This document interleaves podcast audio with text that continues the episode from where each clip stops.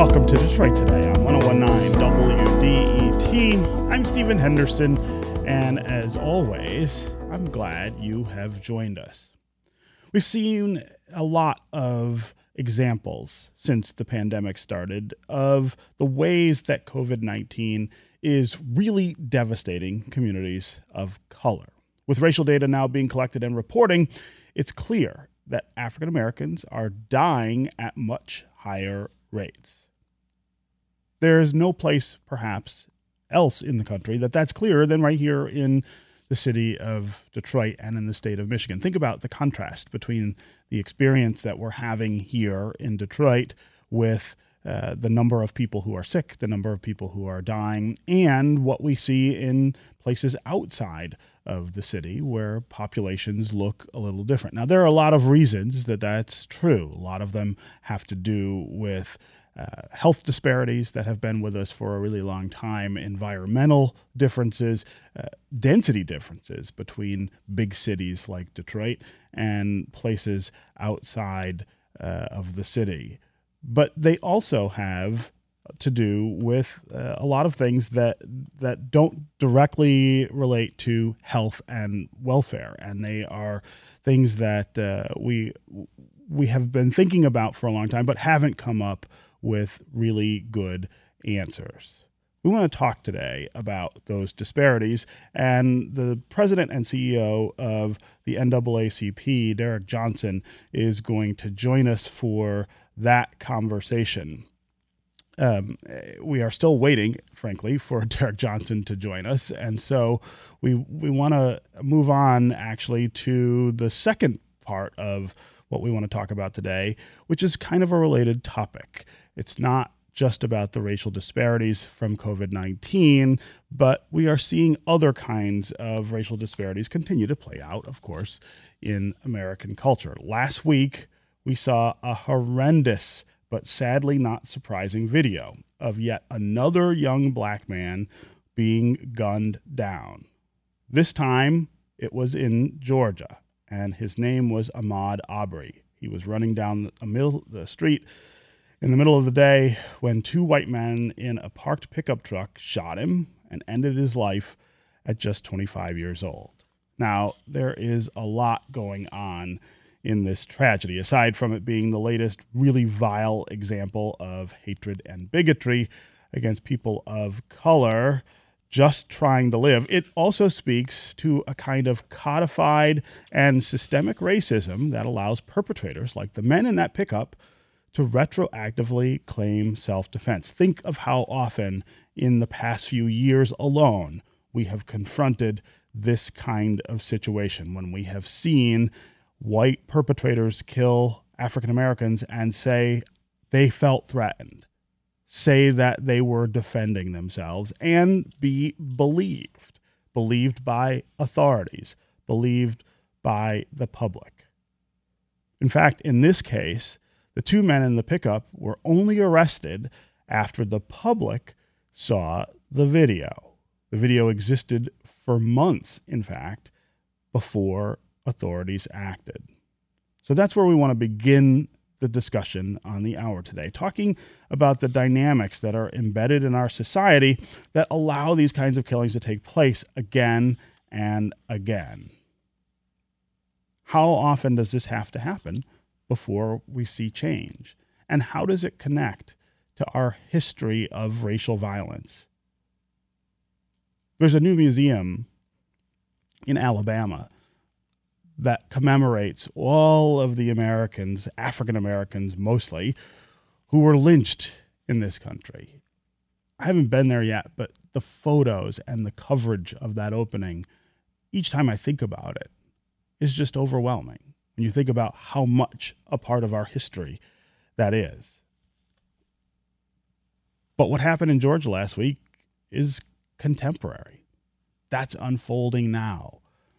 And it's so similar to the things that we see in museums like that lynching museum in Alabama. We've got two folks with us today who spend a lot of time thinking about these issues and will help lead the discussion. And of course, we want to hear from you. What do you think of these videos? What do you think of this case and the epidemic cases of violence against unarmed people of color? And what do you think it'll take to change the morbid routine killing of black men, young black men in particular? Do you think running to honor Arbery's life is the right way to commend and remember someone, or is that not enough? And if you think we need to do more, what does that more look like? Joining us now to talk more about that is Lester Spence. He's a professor of political science and Africana studies at Johns Hopkins University. Lester, welcome to Detroit Today. Hi, what's up, man? Thanks for having me. Yes. Uh, so I just quickly want to get your thoughts on this incident and how you react personally to seeing something like this.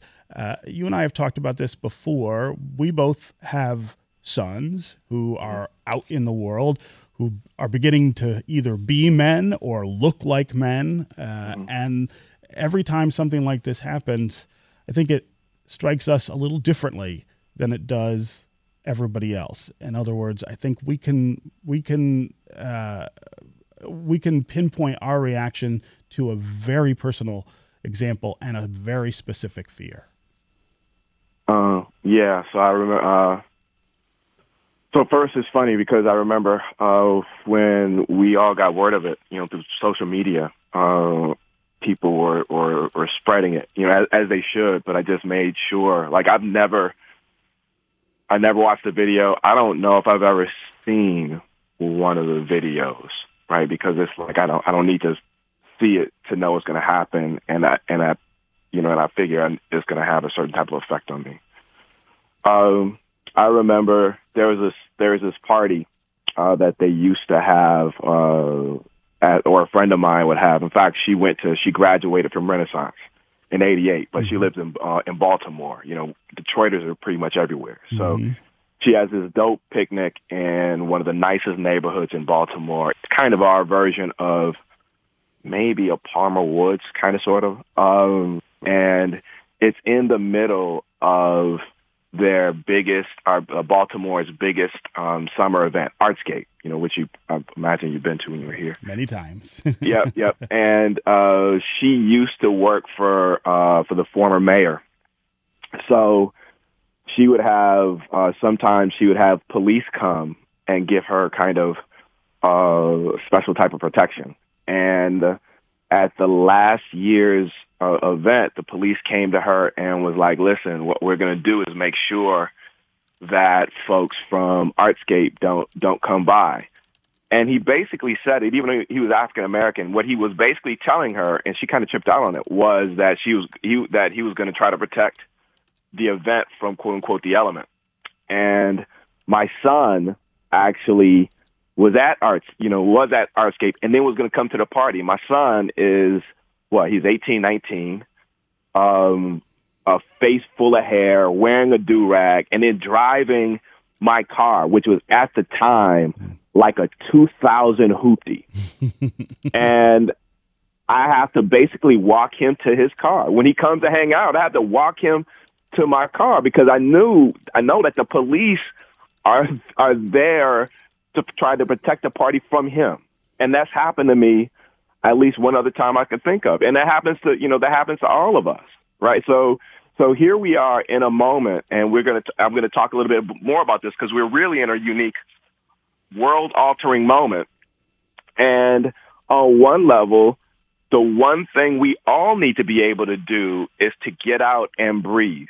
Like I write a newsletter hmm. like every week, and a lot of times I end the newsletter with telling people to go outside and breathe. And then something like this happens, and then it's hitting, and you realize two things. One is is uh, that you really that some people just can't go out and breathe.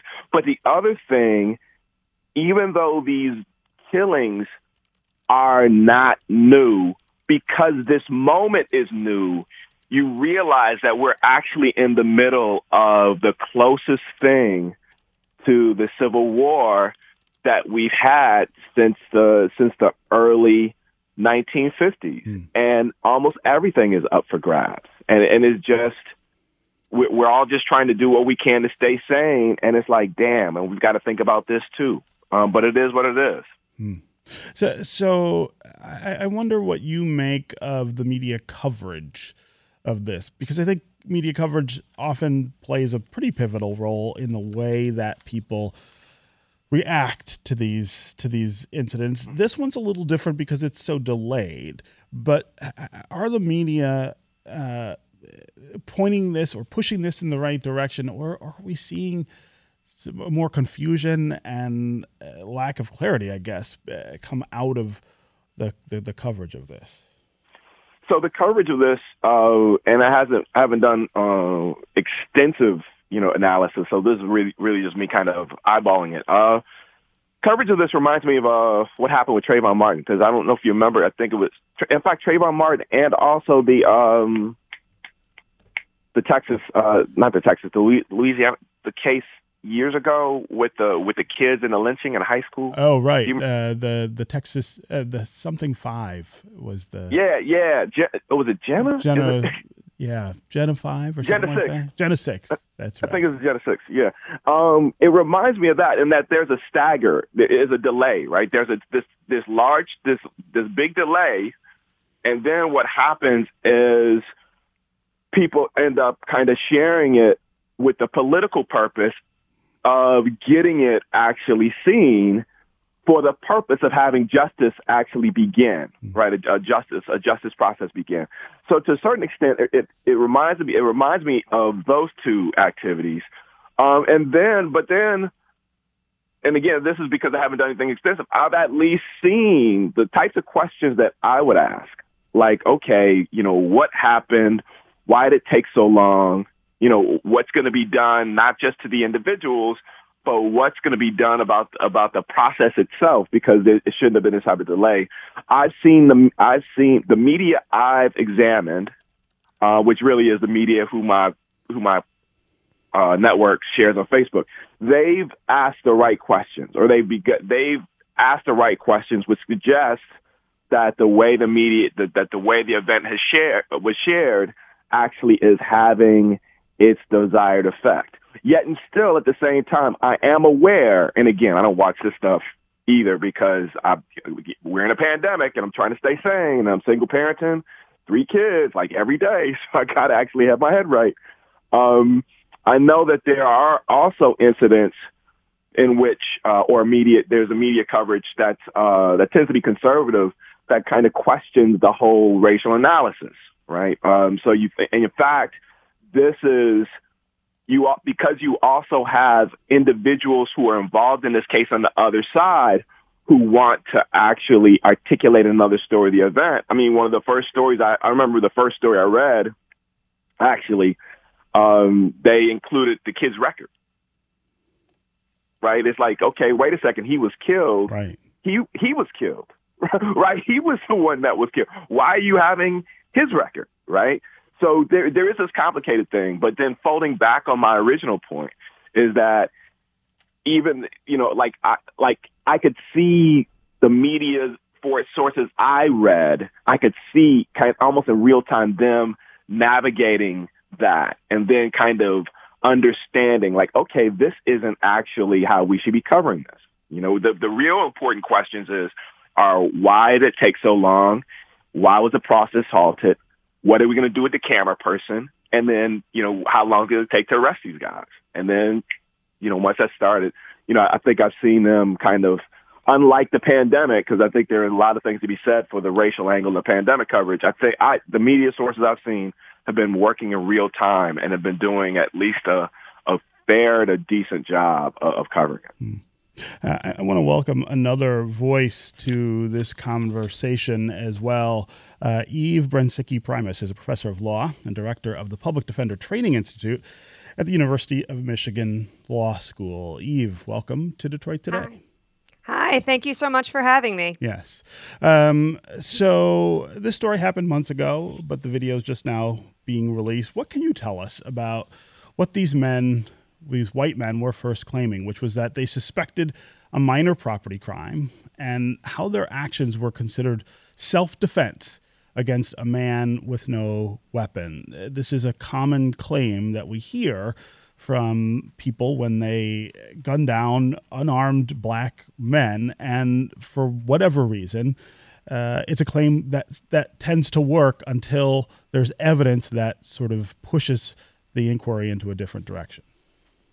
Yeah. So, you know, when I first saw the reports that these men were claiming self defense, um, I thought it was kind of amazing that that was something that individuals who knew anything about the law would give some credence to, uh, in part because anyone who knows anything about self defense law understands that there is in self defense law something known as the initial aggressor provision, mm-hmm. which means uh, it is very challenging for you to raise a self defense claim if you are the initial aggressor, unless the person against whom you are aggressing somehow raises the level of aggression. And what is obvious, whether you even watch the video or you just hear the news reports about what happened, is that it was the McMichaels uh, who had weapons, who approached Mr. Arbery, who initiated um, a confrontation with Mr. Arbery. And so they were the ones who were the initial aggressors, not Mr. Arbery. So I think it's it's not a viable claim as I look at both the video and the facts as they emerged. Mm. And and so talk about why that kind of claim, and this gets to some of the, the, the, I think the the legal questions about around things like stand your ground laws and mm-hmm. other kinds of. Uh, uh, I guess you know legal dynamics around this kind of uh, incident or confrontation that talk about why we continue to see difficulty uh, around getting people to to to believe that you know, if you get out of your truck and and confront somebody, I don't know, you're not defending yourself. I mean, there's a racial dimension to these things. Absolutely. Absolutely. There's a racial dimension. I mean, if if you know, if you look at George Barnhill's letter like ostensibly recusing himself but then giving an opinion on what he thinks happened here. He says things in that letter like maybe Arbery shot himself, which is just an incredible claim for someone to make that he was the one somehow who got a finger on the trigger, even though it was the McMichaels who had the gun in the first place.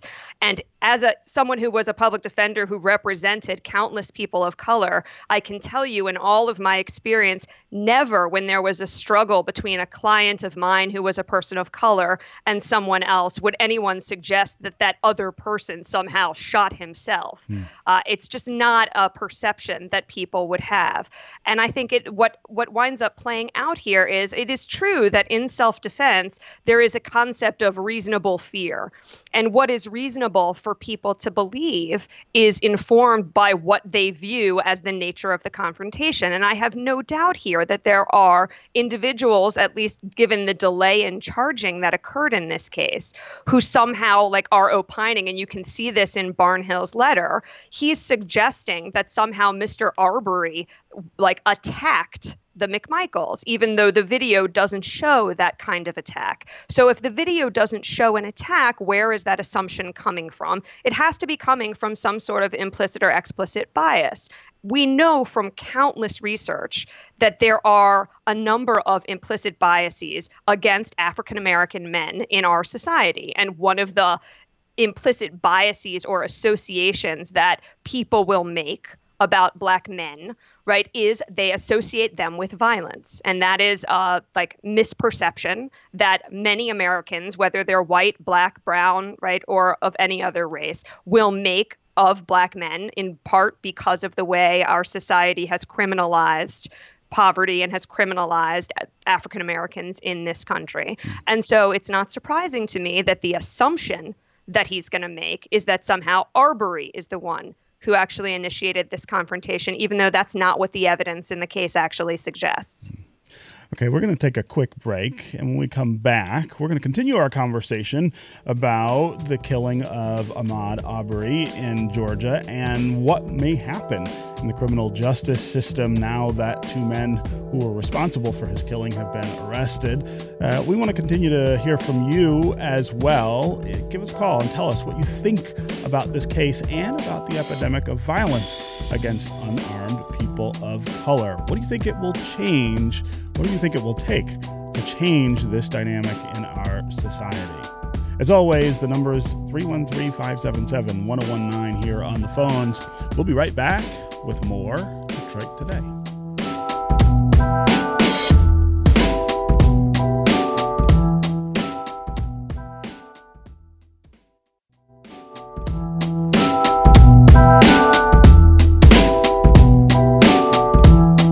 This is Detroit Today on 1019 WDET. I'm Stephen Henderson.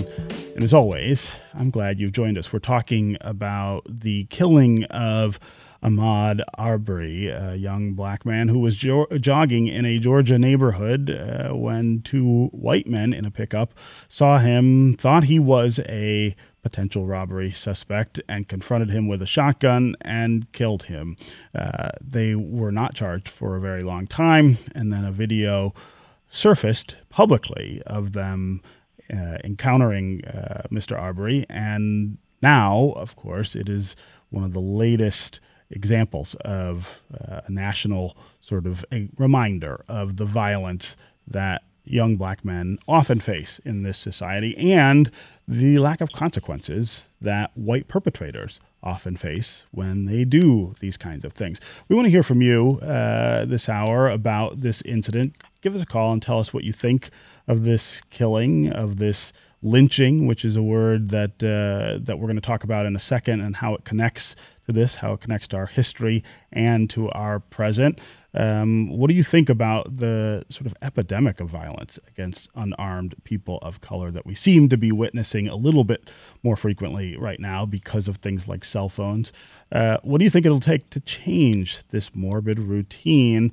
And do you think there are specific things that we can do with regard to Arbery's case that might push things in the direction of change? What are the things that we ought to be focusing on that would make this look different? As always, the number here on the phones is 313 577 1019. That's 313 577 1019. You can also go to the WDET Facebook page and put comments there, or you can go to Twitter and hashtag Detroit Today and we'll work you into the conversation.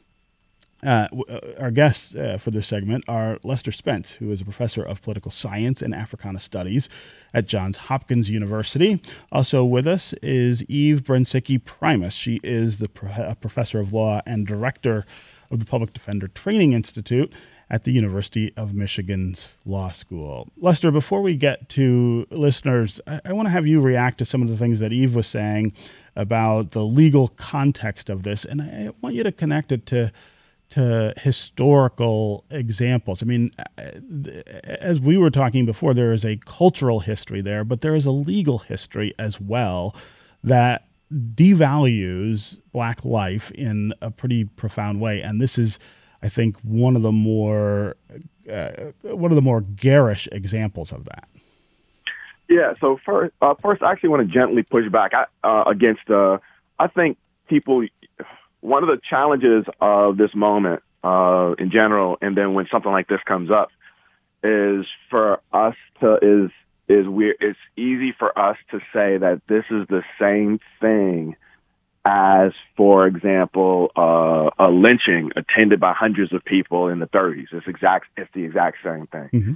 and it's and it's actually and it's actually not. Now, some elements of those are the same. It's uh, largely done um, in uh, in a uh, with kind of a uh, the idea of protecting a certain type of property or protecting a certain type of ge- uh, geographical space, right? Um, so another thing that I don't think was a lynching, but was an act of, of racial violence was the murder of of Emmett Till in the early, in the early 50s uh, when the kid was basically taken out of uh, out of when Emmett Till was taken out of his home and murdered mm-hmm. uh, overnight. Uh, there are elements of that, right? And and yes, there's this long history in which uh, black men are the victims are, are disproportionately the victims of a certain type of violence, either on behalf of the state explicitly on that behalf of people supposedly acting for the state,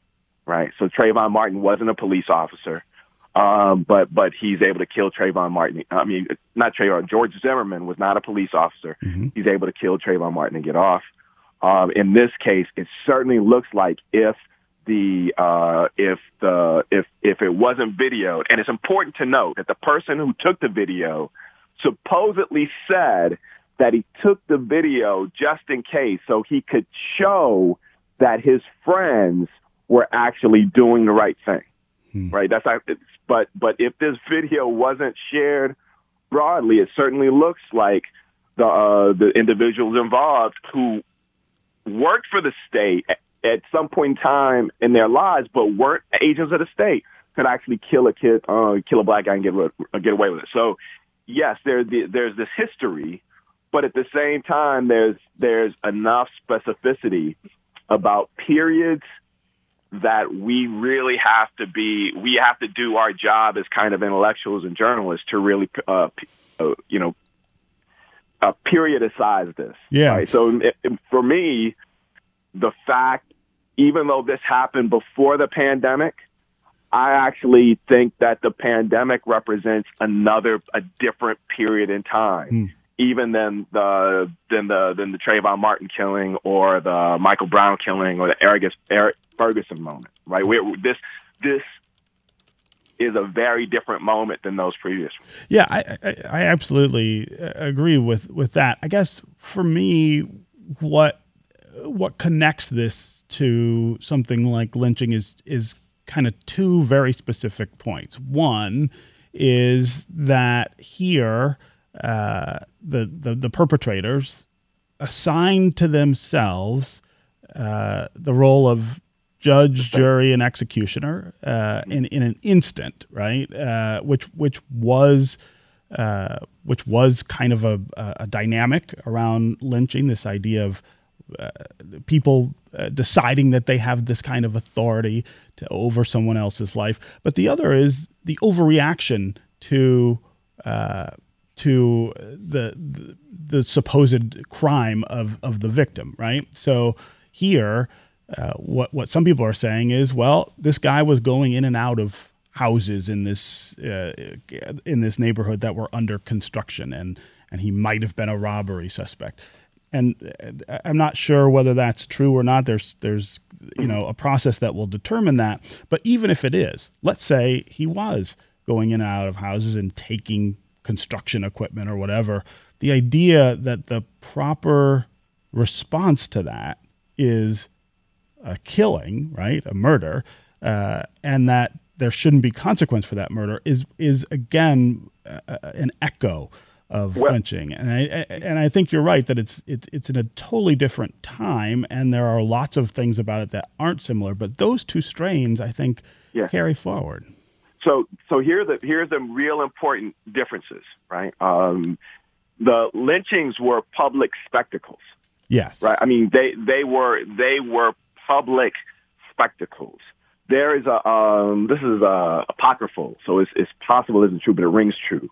Uh, like there was there were public spectacles, and then the state was the state did push back actually in a, in a few minor cases, right? You had individuals who were trying to protect the, uh, the, the, the, victim from being, for example, taken out of jail. But in other cases, like allegedly, like the governor of one of the deep South states had like knuckles in his office, right? I mean, I know what isn't apocryphal. On more, more than one occasion, did major Southern newspapers announce that a lynching was going to occur right? So, th- so the fact that the state was directly involved, and in this case, yeah, you had state actors implicitly involved, but as soon as the case got the light of day, all of a sudden, deep Southern officials stepped in. Now we don't know what's going to happen. And that's going to be another question. But just though it wasn't a, it wasn't a public spectacle with literally hundreds of people there picnicking right. why this was going to happen. Right. right. And then the second thing was the state actually stepped in. It's, you know, what, you know, in fact, and those state officials, some of them had to probably have been elected by black people. Mm-hmm. Right. Mm-hmm. So yes, this is state violence. Uh, I think a friend of mine, uh, Darrell Scott, who's been really pushing this idea of being historically accurate. I think he turned uh, Afrocide I think this is an hmm. this is an act of, of this is definitely an act of Afrocide, and there's a long history of that. Hmm. Um, but just those two things make it different. And again, then layering on top of that, uh, the pandemic, then it's it's charged in a certain way, and then it means our response is going to be kind of complicated. Yeah. Uh, Eve, I, I wonder if you can respond to what Lester's saying and draw some sort of legal context around around all that. The difference between uh, lynchings and this kind of activity. Yeah, I mean, I guess I would start by saying I agree, right, with a lot of what Lester said about some of the differences between the two. I think one thing that is interesting legally to think about this is I don't think the law sanctions what the McMichaels did here, hmm. right? From beginning until end, right? If you look at the Georgia statute on what the, they're saying that this started as some form of citizen's arrest, that the McMichaels were allegedly perpetrating because it was alleged that Mr. Arbery was uh, breaking into houses or performing burglaries. Even if we assume that that's true, as you said, um, that would not justify a citizen's arrest under the Georgia statute because the Georgia law says that a private person can arrest an offender if the offense is committed in his presence or within his immediate knowledge. So, from what I have read and gleaned from the facts of this case, this was all that they had heard there were these burglaries and that they assumed that it was Mr. Arbery because he looked like somebody who had been described to have committed these burglaries. There's nothing here that says they saw a burglary or that they had the kind of immediate knowledge that the citizen's arrest statute contemplates because this citizen's arrest statute was originally enacted for like retail stores, right? Mm. Imagine like you're in uh, you know, a, a Kmart or uh, a 7-Eleven or a convenience store of some kind and someone comes in and they shoplift and the store owner sees them taking stuff and trying to leave with it this was enacted so that the store owner could stop the individual and detain them only when they had reasonable probable grounds to believe that the person has committed a crime mm. in order to call law enforcement and then have law enforcement take over this was never meant to be some sort of roving citizens get to be police officers and conduct their own independent investigations, relying on what they've heard to try and figure out who they think might have committed a crime. So this is not a citizen's arrest from the beginning, and the law should not be interpreted to think that that was valid in any way. In addition, the amount of force, even if they could have performed a citizen's arrest, the amount of force that they used would have been constitutionally unreasonable right. for a police officer to use. I mean, there's clear United States Supreme Court law on this. There's a case called Tennessee versus Garner that involved a burglary, like exactly the thing that they are accusing Mr. Arbery of having done. And the Supreme Court said that police cannot, even if they have probable cause to believe that a suspect committed a crime that is a felony, they cannot use deadly force in order to capture that person unless that person poses a threat of serious physical harm to the officers or others. Mm. And obviously, Mr. Arbery is unarmed. He poses no threat of serious physical harm here, and they're the ones with the weapons. So you can't shoot to kill, even if you had the authority to arrest somebody as a citizen. You can't shoot to kill for a non-violent felony where a person doesn't pose a danger. Yeah. And, and that's where the racial dimension of this comes back in. How do people see black men, even unarmed black men as you know uh, they see them as a, a non-threat even though they um, you know when they are a non-threat or do they see them as a threat because they are black. And i think that'll be a real uh, there will be a real test of that question as this case uh, moves forward. And especially if it gets to a jury. I want to get to listeners here. And again, if you want to join the conversation, 313 577 1019 is the number on the phones. Let's start with John in Detroit. John, welcome to the program. Hi, Mr. Henderson. How hey, are you? I'm good. How are you? Fine. Um, having been in law enforcement, recently retired for 40 years, I just want to express that this is exactly why you have to have diversity on your department, on your prosecutor's office, in your city government with that diversity, you have transparency. And as much as we want to raise the alarms, and as we should, there should be a call for all our young black brothers and sisters that get on the police department, and that's where you can make more of an impact. And that's why I give so much credit for our mayor, Cole, past mayor Coleman Young, because he injected that diversity in our department with mm. Residency and so on. Mm-hmm. As it speaks to Mr. Um, Ar- Arbery, mm-hmm. I want to say, having been faced with such a life-threatening moment, he had two decisions to make: to run or defend himself. And what we saw, with I think you saw the first shot behind the car, which we do not know exactly what happened. But I, th- but if you saw him confronted with that situation, he tried to defend himself with everything he could. I was, I would in, uh, inject this. Not everybody could do that. And I also want to give you my condolences for our past friend who passed recently. I would be really interested in listening to what he would have to say about this issue. Yeah. I also want to give my kudos for the um, the black lawyer that you um, that is now speaking, and that we and and and speak to our everyone and saying that get an education as difficult as it was maybe to get a good education in DPS, you have to fight hard. You have to get it because this is where the fight lies. Yeah. You cannot be kept be kept sleep because if you look at our police department now, it don't look like us. Yeah, John, new recruits. Okay. John, I, I really appreciate the call uh, uh, and the and the thoughts. Um, uh, I, there's a lot to, to unpack there. We're going to take another quick break. When we come back, we're going to continue our conversation about uh, this killing in Georgia and how it connects or doesn't connect to the history of lynching or racial violence here in the country.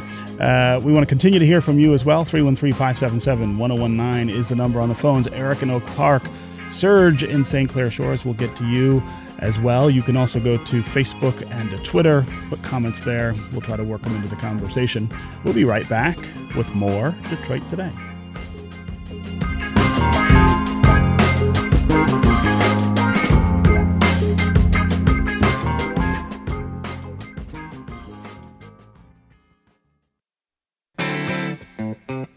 1019 WDET, Detroit's NPR station, celebrating 70 years of radio in Detroit.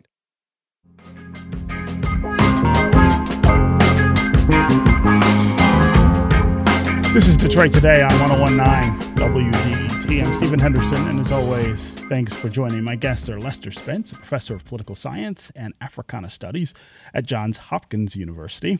Also with us is Eve Brensike Primus, who is a professor of law and director of the Public Defender Training Institute at the University of Michigan Law School. We're talking about the killing of Ahmaud Arbery in Georgia while he was jogging, jogging through a Georgia neighborhood. Two white men in a pickup uh, decided that he was a probable suspect for some burglaries, got out of their truck, confronted him with a shotgun, and killed him. Uh, they were not arrested for some time, and once the a video of the killing was released to the public, now they have been arrested and charged. We want to know what you think about all of that and how it connects to the lighter, larger context about uh, violence that people of color faced in this in this uh, society, especially young, unarmed black men. We have seen a lot of instances of that uh, lately. We are seeing more of it. I'm not sure that is happening more frequently. I think we're seeing more because of technology uh, and people taking videos uh, and sharing them more frequently. Uh, but give us a call and tell us what you think about all of those issues, how they connect together, and how they connect to history in this country. Uh, the history of racial violence, the history of lynching, which uh, was such a profound influence on uh, our culture for such a long time in this country. As always, the number on the phones is 313 577 1019. That's 313 577 1019. You can also go to the WDET Facebook page and put comments there, or go to Twitter and hashtag Detroit Today, and we'll work you into the conversation. Let's go to Eric in Oak Park. Eric, welcome to the show. Hi, thanks for taking my call, Stephen. Sure. Um, a, a, couple minutes ago, you made a, a a point. I don't know if it was sort of a rhetorical question about uh, sort of the perception of unarmed African American men. And it reminded me of a study I saw a few years back about police use of force um, and how it was broken down by race of the target.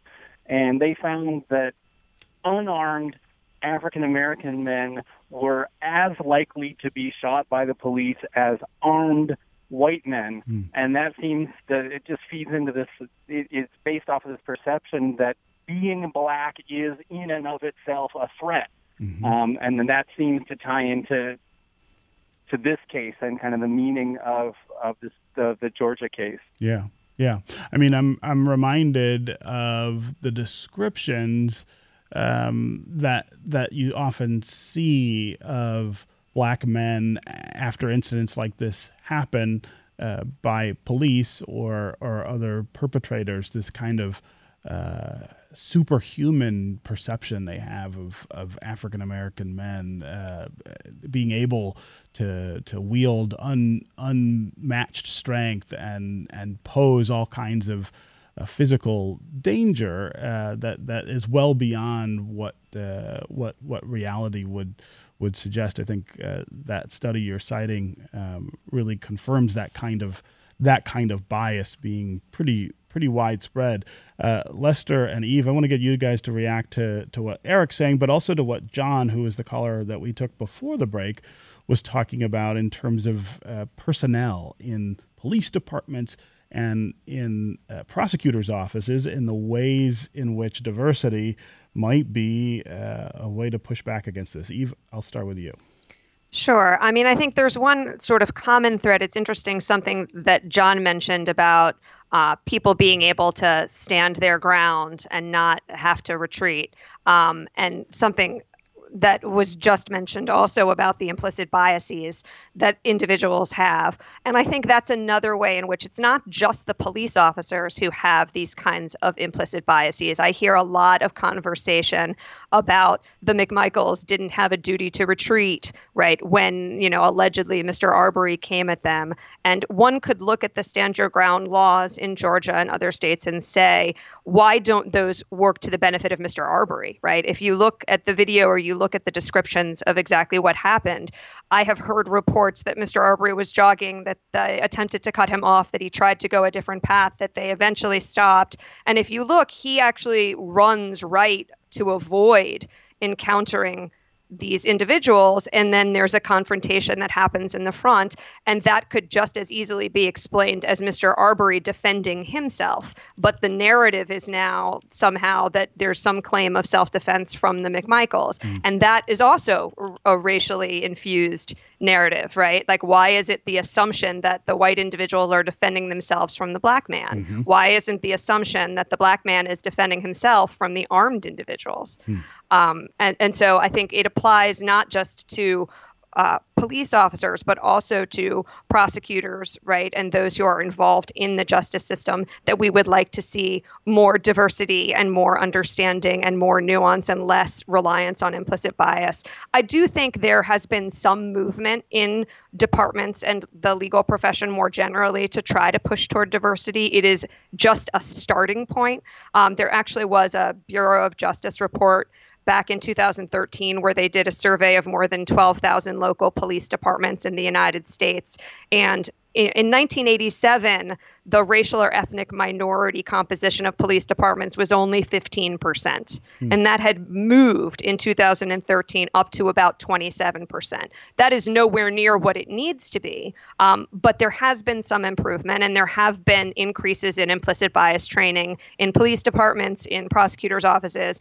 So there's a little bit of movement in the right direction. But I think that John, the caller, is right. There needs to be more. Hmm.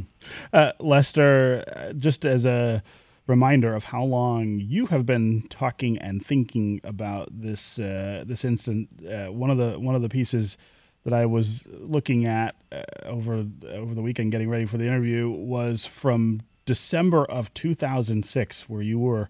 Uh, on NPR, talking about the shooting of New Yorker Sean Bell hours before his wedding. So this this bias, oh. this implicit bias that goes on in police departments and in the wider culture, again, is is not new. So uh, I saw a couple of, of points. So one is, is um, there's a graduate student at the University of Chicago, Marcus Lee. He may not even be a graduate student anymore. He actually wrote an article, uh, a social science article, originating stand your ground, racial violence in the neoliberal region.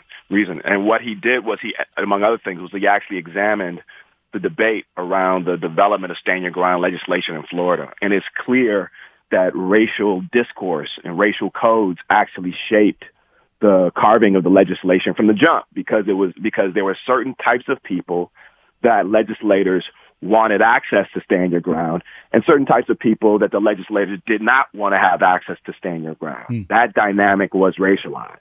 So it's important while we talk about implicit bias, which tends to lead to technocratic solutions or diversity solutions, it's important to really to start first and foremost with the political dynamics, right? So I mentioned the Voting Rights Act. Like what, what you have in Georgia is likely people who were elected by black representatives. Uh, and in fact, uh, I think the, the woman who, uh, who Jackie Johnson, she's a, an official who I think uh, helped delay the the issue, and now people are calling for you know for her leaving, and they're able to do that in part because the Voting Rights uh, Act exists. We have to talk about that. We have to start with that actually, as opposed to implicit bias, bias or diversity. That, although with that said, I talk about the pandemic um, being important uh, in this moment. I actually would have pushed back hard against the diversity argument, hmm. largely because African because the police themselves have their own culture, and there are a number of instances in which uh, black police officers, particularly in the north, out, you know, outside of the south, in which black police officers are involved with this stuff. Mm-hmm, mm-hmm. Right? It's not the race of the police officer. Uh, you know, again, although this case we're not talking about a police officer at all. It's the race of the victim. Right. Right. But how the pandemic makes this more fraught is in a in a different way. We actually need we need black people to to to kind of learn to use. I never would have said this on the show. We need black people to learn how to use weapons, mm. and we do need more black people in the police force because what we're looking at, given what's been happening so far, is the uh, exaggeration of racial differences within the state and within space to the point of conflict. Mm. Right. So it's deep that when John referred to the person he wished were here to talk about the show. I live in Baltimore, and I've lived in Baltimore since two. I have not been in Detroit since 1998, and I knew exactly who he was talking about. Hmm.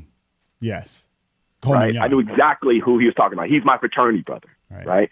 So, given what's happening with this, with this really civil war become hot, then yeah, because what what we're looking at for the first time since the 50s is the moment where people aren't only going to need to use legislation to contest this, but it's possible we'll actually have to use other methods. Yeah. And I never, again, I never thought we'd be here. I, would say something like that on um, on the air. Yeah, um, uh, Eve, we've got about uh, we've got about two minutes left, but I, I want you to respond to what Lester's saying there, especially about remedies being perhaps outside the realm of legislation. Yeah, I mean, I think this is anytime you're dealing with a systemic problem that comes from all branches of government and society, there's not going to be a solution that involves just one area. Like to address this problem, it's going to have to be addressed along multiple dimensions. And I think that involves both reforms within police departments and police agencies, it involves reforms legally within the courts. It involves reforms politically within the jurisdictions. Um, so I don't think there is going to be any one solution, but I do think we've seen like a little bit of seeds for possible ways to help address at least some of these problems. And I think Lester's right that like the voting power is an important power to discuss here, especially at a time when there have been so many movements to disenfranchise individuals, particularly people of color who have have criminal records. Um, and we see in Florida an effort to give people the right to vote that was then taken away again. Um, and that's an important part of this story as well. Hmm. Uh, but I think it's important also to discuss the fact that, like, look, you got to change culture mm. in the way police departments interact with the citizens that they police. And that is a hard thing to do, but it's not an impossible thing to do. And it comes from a variety of places. It comes from top down leadership that understands creating a culture where the police aren't viewed as scary as important. Mm.